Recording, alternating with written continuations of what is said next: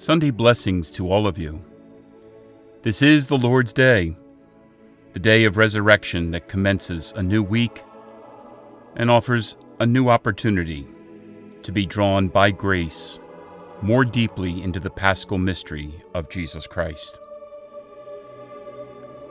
Through the gifts of the Holy Spirit, may each of us graciously respond to Jesus' invitation to live more deeply his passion, death, and glorious resurrection and ascension, and be drawn into loving communion with God our Father.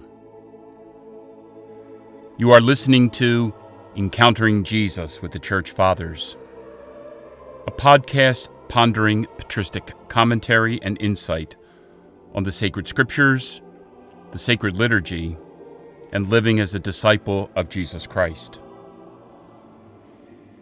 I am your host, Father Mark, and I welcome you to this podcast on the 24th Sunday in Ordinary Time.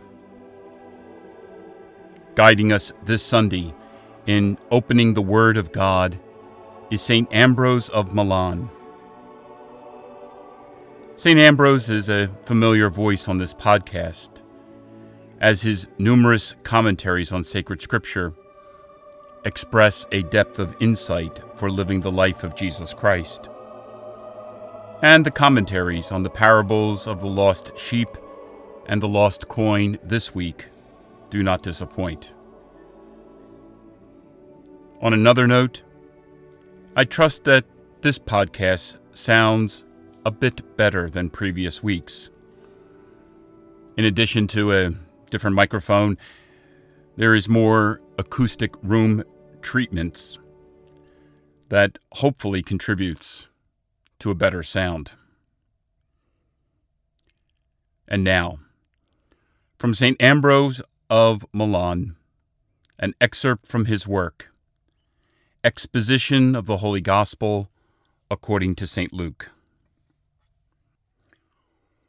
What man of you, it says, that has a hundred sheep, and if he shall lose one of them, does not leave the ninety nine in the desert and go after that which was lost. You have learned above to abandon negligence, to avoid haughtiness, to assume devotion, not to be held by worldly pursuits, not to prefer the fleeting to the eternal but because human frailty cannot hold a firm stance in such great slipperiness of the world, the good physician showed you remedies against error. The merciful judge did not deny the hope of pardon. Thus, St. Luke did not idly present three parables in a row the sheep which had strayed and was found, the coin which was lost and was found, the son who was dead and came to life, so that, encouraged by a threefold remedy, we may cure our wounds. For a threefold cord shall not be broken who are these? The Father, the Shepherd, the woman. Surely, God the Father, Christ, and the Church. Christ carries you on his body. He who took your sins upon himself. The Church seeks the Father receives. Just as the shepherd carries, just as the mother searches, just as the Father clothes, first mercy, second intercession, third reconciliation. Each complements each. The Savior rescues, the church intercedes, the Creator reconciles. The mercy of the divine act is the same, but the grace differs according to our merits. The weary sheep is recalled by the shepherd. The coin, which was lost, is found. The son retraces his steps to his father and returns guilty of error, but wholly penitent. Hence it is well written Men and beasts, wilt thou save, O Lord? What are those beasts?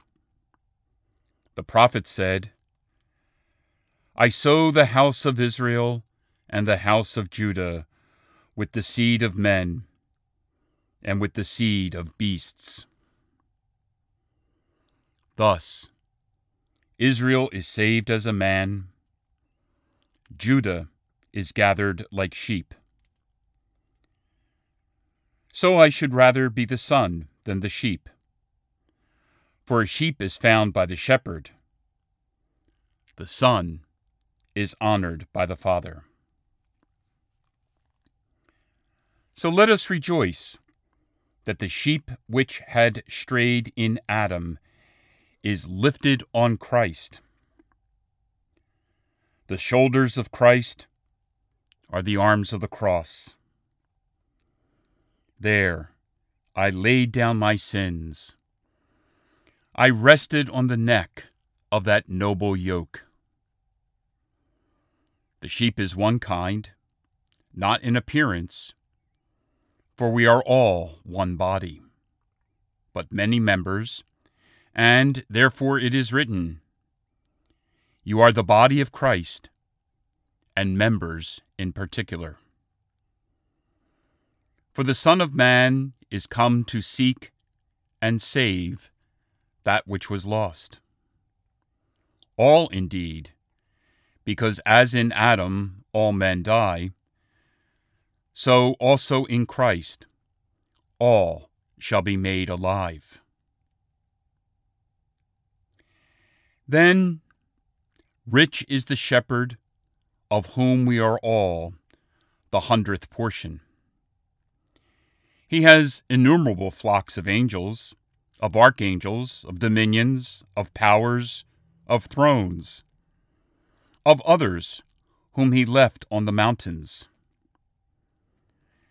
since these are rational, they fittingly rejoice in the salvation of men. Although this is also of benefit as an incentive to probity. If each believes that his conversion would be pleasing to the host of angels, whose protection is to be sought and whose displeasure feared. And do you be a source of joy to the angels, that they may rejoice in your return. Moreover, the woman did not idly rejoice to find her coin. This is no ordinary coin on which is the image of the emperor. And therefore, the image of the king is the register of the church. We are sheep. Let us pray that he deign to place us beside the water of rest. We are sheep. I say, let us seek pastures. We are coins. Let us have a price. We are sons let us hasten to the Father. Nor let us fear, because we have squandered on earthly pleasures the inheritance of spiritual dignity which we received. Because the Father conferred upon the Son the treasure which he had. The wealth of faith is never made void. Although he has given all, he possesses all. he who does not lose what he has bestowed. And fear not, lest he will not receive you. For the Lord has not pleasure in the destruction of the living. Already meeting you on the way, he falls upon your neck, for the Lord sets aright the fallen. He will give you a kiss which is the pledge of piety and love. He will order the robe and the ring and the shoes to be brought.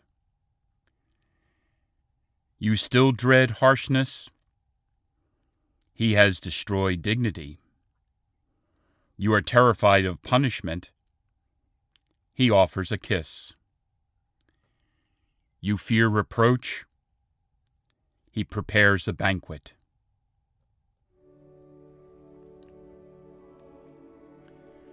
St. Ambrose of Milan, pray for us. Let us pray. Look upon us, O God, Creator and ruler of all things, and that we may feel the working of your mercy, grant that we may serve you with all our heart through our Lord Jesus Christ, your Son, who lives and reigns with you in the unity of the Holy Spirit, God, forever and ever. The Lord be with you. May Almighty God bless you, Father, Son, and Holy Spirit. Go and announce the gospel of the Lord.